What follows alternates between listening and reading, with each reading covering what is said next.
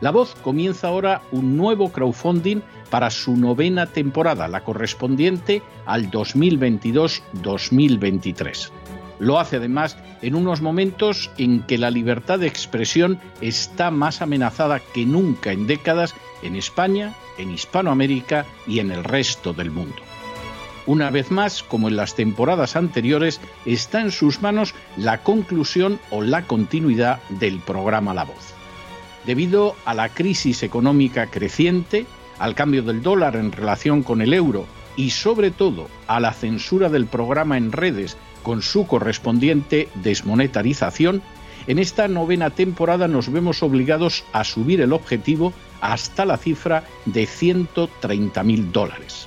Con el crowdfunding se mantiene la emisión en directo, en abierto y de forma gratuita del programa a través de YouTube, iBox, SoundCloud, Spotify, Apple Podcasts, Google Podcasts, Tunnel y Stitcher.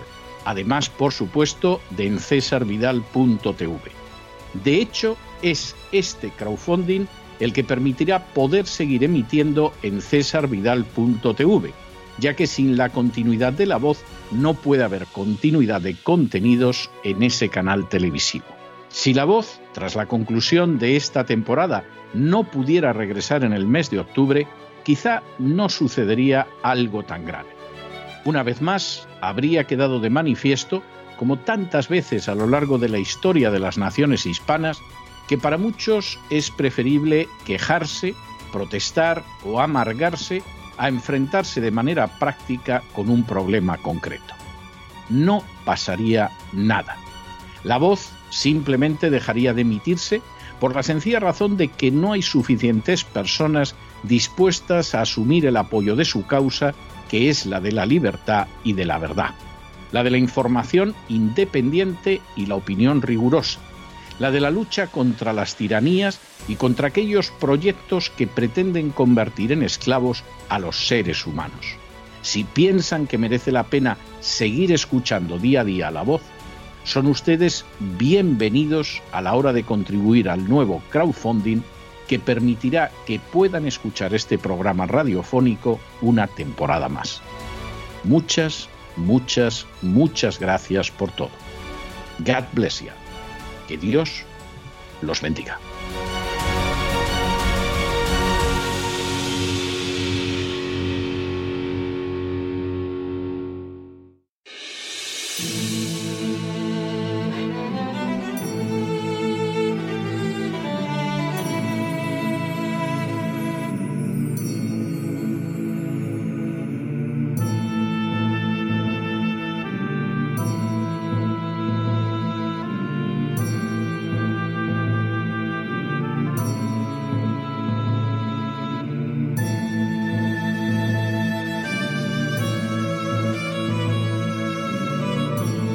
La voz con César Vidal, desde el exilio. Muy buenos días, muy buenas tardes, muy buenas noches y muy bienvenidos a esta nueva singladura de La voz. Soy César Vidal, hoy es el martes 5 de julio de 2022 y me dirijo a los hispanoparlantes de ambos hemisferios, a los situados a uno y otro lado del Atlántico y del Pacífico, y como siempre lo hago desde el exilio. Corría el año 44 a.C. cuando fue asesinado en Roma Cayo Julio César. En un intento por evitar la deriva de la República hacia un régimen tiránico, Marco Tulio Cicerón comenzó entonces a redactar un libro en el que se describían los deberes que los ciudadanos tienen que cumplir para con el Estado y cómo éste, a su vez, puede ser preservado. Así surgió la obra titulada De Officis, es decir, acerca de los deberes o acerca de los oficios. Escrita en menos de cuatro semanas, Cicerón dejó expresada en la misma las líneas fundamentales de gobierno de la República, y así, por ejemplo, señaló Equitas tolitur omnes si haberes sum quique non licet, lo que podría traducirse como la justicia es abolida cuando no se permite que cada uno posea lo que es suyo. La afirmación ciertamente estaba investida de no poca relevancia y verdad. Cuando un gobierno no permite que los ciudadanos posean lo que es suyo en paz, cuando protege cuando no protege lo que es de los ciudadanos o cuando en el colmo de la indecencia y de la obscenidad priva a los ciudadanos de lo que es suyo, entonces no existe la justicia. Por supuesto, podrá haber tribunales, podrá haber funcionarios, podrá incluso haber elecciones periódicas para las más diversas magistraturas. Pero con todo eso y más, si se puede arrancar a los ciudadanos lo que es suyo, la justicia no existe y todo se reduce a palabrería vacía para enmascarar una tiranía terrible que quizá incluso las propias víctimas no llegan a captar del todo. En las últimas horas hemos tenido nuevas noticias de las andanzas de Cristóbal Montoro, el nefasto ministro de Hacienda en los gobiernos de Mariano Rajoy.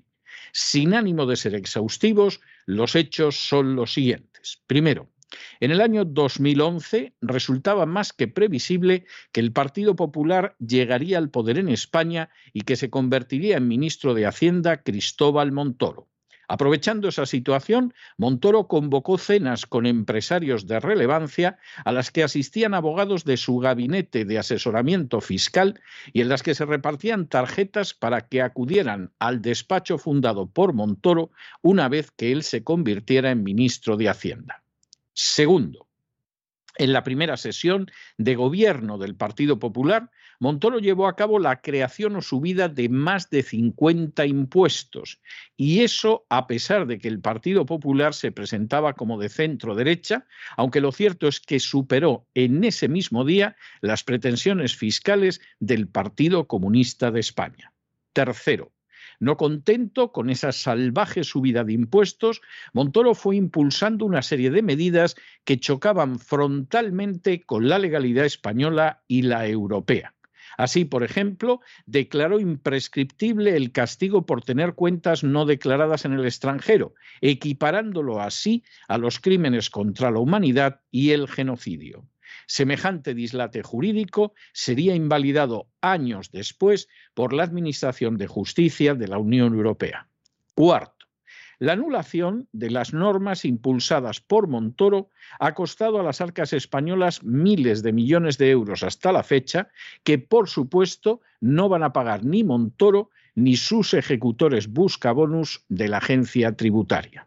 Quinto, porque lo cierto es que no contento con estas acciones, Montoro decretó la entrega de bonus a los inspectores de la agencia tributaria, una acción considerada delictiva en naciones avanzadas y que constituye un claro apremio para la prevaricación, porque es un equivalente a dar bonus a los jueces de acuerdo con los años de cárcel a que condenen a aquellos que juzgan.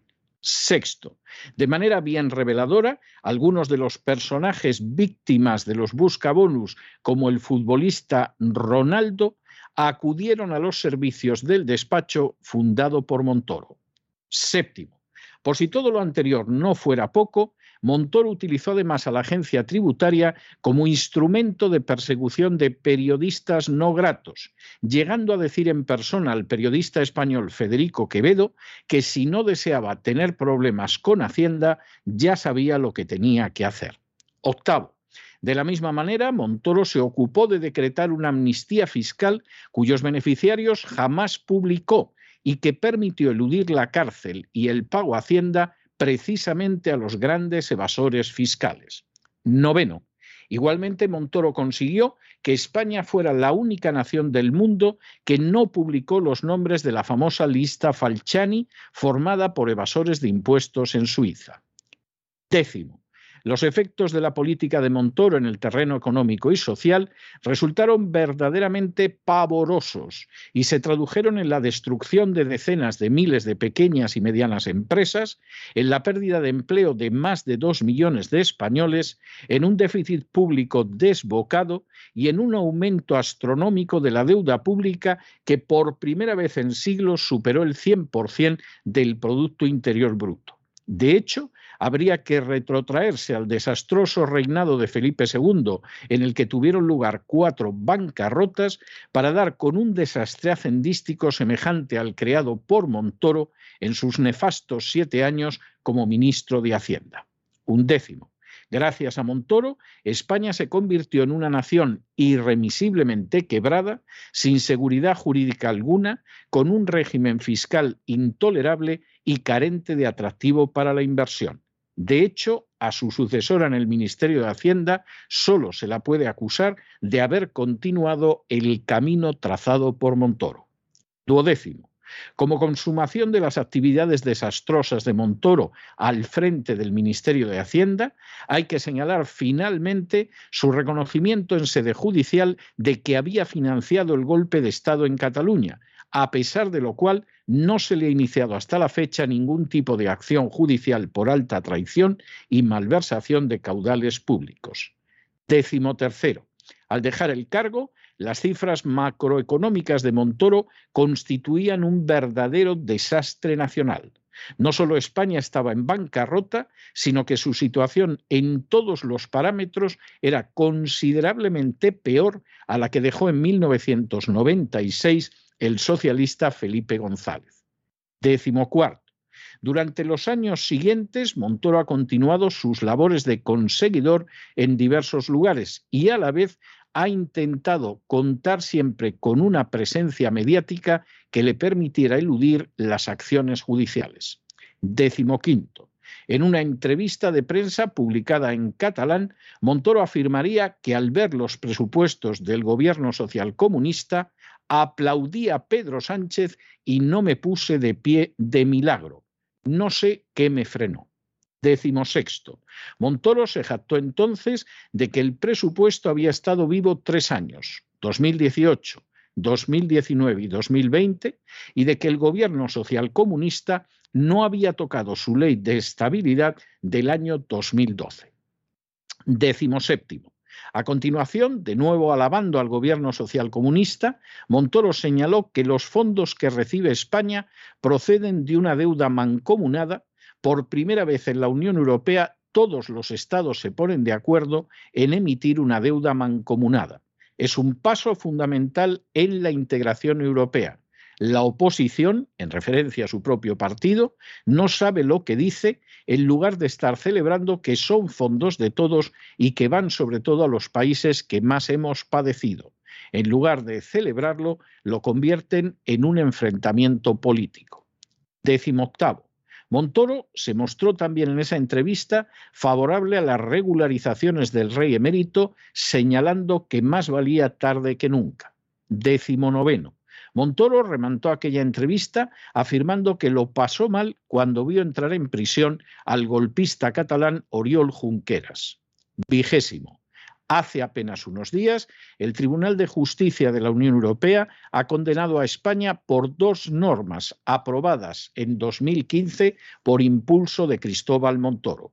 Las normas, en la línea del siniestro ministro, pretendían evitar las reclamaciones por la previa condena contra el conocido como céntimo sanitario.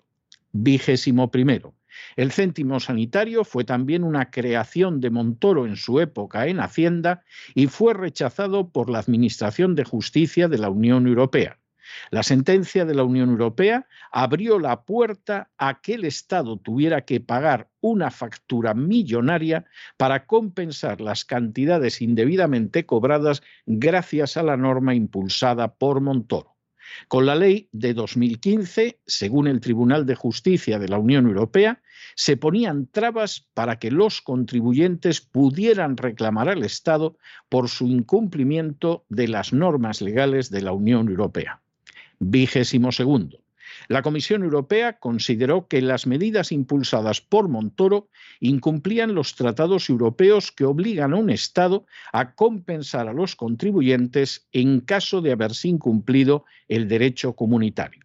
Así, abrió un procedimiento a España para exigirle una rectificación de las leyes 39 del 2015 y 40 del 2015 que resultó infructuoso tal y como señala la sentencia. Tras ello, decidió llevar el caso al Tribunal de Justicia de la Unión Europea. Vigésimo tercero. En su sentencia, el tribunal considera que España ha incumplido sus obligaciones que le incumben en virtud del principio de efectividad al adoptar y mantener en vigor las disposiciones impugnadas, en la medida en que éstas someten la indemnización de los daños ocasionados a los particulares por el legislador español como consecuencia de la infracción del derecho de la Unión. Vigésimo cuarto. En concreto, el Tribunal de Justicia de la Unión Europea, entre otros criterios, señala que limitar solo cinco años previos a una sentencia contra España los daños que se pueden reclamar por parte del contribuyente pone trabas a que los particulares perjudicados puedan obtener una adecuada reparación de su perjuicio. También señala el tribunal que la reparación de los daños causados a particulares por infracciones del derecho de la Unión debe ser adecuada al perjuicio sufrido. Vigésimo quinto. En febrero de este año, el Tribunal de Justicia de la Unión Europea también anuló otra de las invenciones de Montoro, en concreto el régimen sancionador del sistema para declarar bienes en el extranjero conocido como modelo 720. Esta sentencia daba pie a aquellos que fueron sancionados por no declarar en tiempo y forma sus activos fuera de España a reclamar al Estado estas multas y vigésimo sexto, en estos momentos el Tribunal Supremo tiene que reparar la situación de millares de contribuyentes que han padecido durante cinco años las consecuencias de las normas ilegales emanadas de Montoro. Vigésimo séptimo. Esta ilegalidad de Montoro va a costar al Estado español decenas de miles de millones de euros. Y vigésimo octavo, esas decenas de miles de millones de euros serán abonadas por los contribuyentes y ni los buscabonus que ejecutaron las órdenes que sabían inconstitucionales, ni Montoro aportarán un solo céntimo para indemnizar a sus víctimas. La figura de Cristóbal Montoro es, sin ningún género de dudas, una de las más siniestras y dañinas de las últimas décadas de la historia de España. A él se deben, entre otras circunstancias, la desaparición total de la seguridad jurídica fiscal en España, el desempleo de millones de personas, la destrucción de decenas de miles de empresas, la huida de la justicia de millares de delincuentes fiscales, una deuda pública que ha resultado imposible de reducir, un déficit que sigue siendo incontrolable, un acoso totalitario contra la prensa y, para colmo de males, una corrupción e incluso una traición verdaderamente sobrecogedoras. Todo eso además fue perpetrado por una persona como Montoro que no era ignorante ni estaba exenta de conocimientos, sino que por el contrario contaba con una cátedra universitaria y conocía bien el marco legal español y posiblemente incluso el europeo. En otras palabras, buena parte de sus decisiones, si es que no todas, estuvieron marcadas por la prevaricación, y así lo están dejando de manifiesto sucesivas sentencias del Tribunal de Justicia de la Unión Europea. En cualquier nación civilizada, el antiguo ministro de Hacienda Cristóbal Montoro hace ya tiempo, seguramente años, que estaría en prisión. En España se dedica a seguir ejerciendo funciones de conseguidor disfrazadas de inversiones. Puede así lo mismo aparecer por la República Dominicana mintiendo descaradamente sobre la situación económica en España y sobre todo afirmando terribles falsedades como que la recuperación económica es una realidad, cuando es cierto exactamente lo contrario, o que existe seguridad jurídica cuando él mismo se ocupó de aniquilarla totalmente. Puede aparecer una y otra vez en medios de comunicación mintiendo como un bellaco y lamentando que los golpistas catalanes pasaran por la prisión aunque lo hicieran efímeramente. Puede cantar las loas de su etapa en el gobierno cuando la realidad es que sería muy difícil superar su maldad y su desprecio por la legalidad, como el Tribunal de Justicia de la Unión Europea deja de manifiesto una y otra y otra vez. A la búsqueda de una comisión, Montoro sería capaz de decir que es hermano del mismísimo Jesucristo sin que le temblara más que de costumbre su gangoso tono de voz. Montoro ha causado muchísimos más desastres económicos, patrimoniales e incluso de salud a millones de personas, pero ha tenido el mérito de dejar de manifiesto la realidad de lo que es el sistema político español, un mero mecanismo de expolio de las clases medias en beneficio de las castas privilegiadas y de los pesebrales electorales. Como nadie antes, Montoro dejó al descubierto los niveles de bajeza, de prevaricación, de ilegalidad y de inhumanidad a los que puede llegar este sistema a la hora de robar a sus víctimas. Como nadie antes, Montoro sirvió para comprender que en España la justicia es una palabra vacía desde el momento en que desde el mismo gobierno se aprueban normas ilegales para privar todavía más de lo suyo a los pobres ciudadanos. Como nadie antes, Montoro ha dejado de manifiesto cada vez que el Tribunal de Justicia de la Unión Europea ha hecho morder el polvo a sus ilegales normas, el grado de corrupción legislativa y moral al que puede descender un gobierno para mantener en pie un sistema de latrocinio institucionalizado.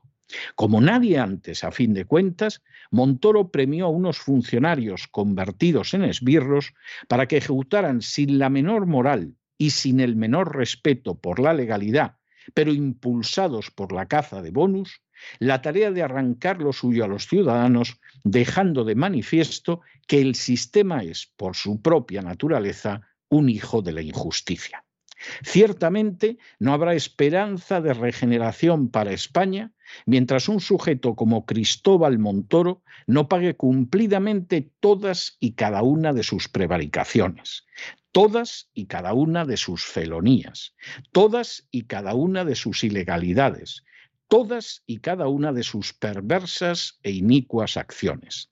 No se podrá hablar jamás de justicia en España mientras Cristóbal Montoro no sea detenido, juzgado y condenado a una más que larga pena de cárcel.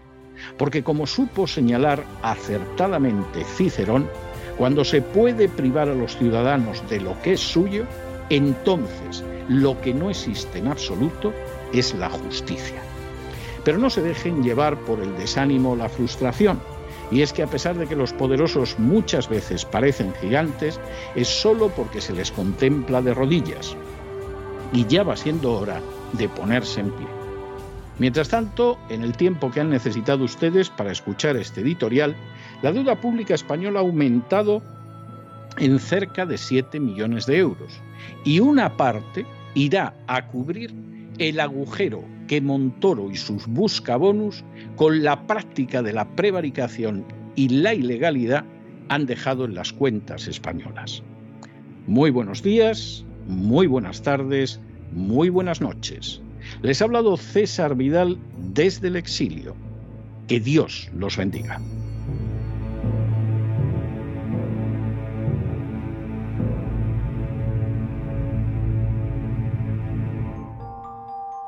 Esta sección está patrocinada por crowdfunding con el siguiente mensaje. Nuestro Señor Jesucristo, el único Dios verdadero, es misericordioso y nuestro Salvador.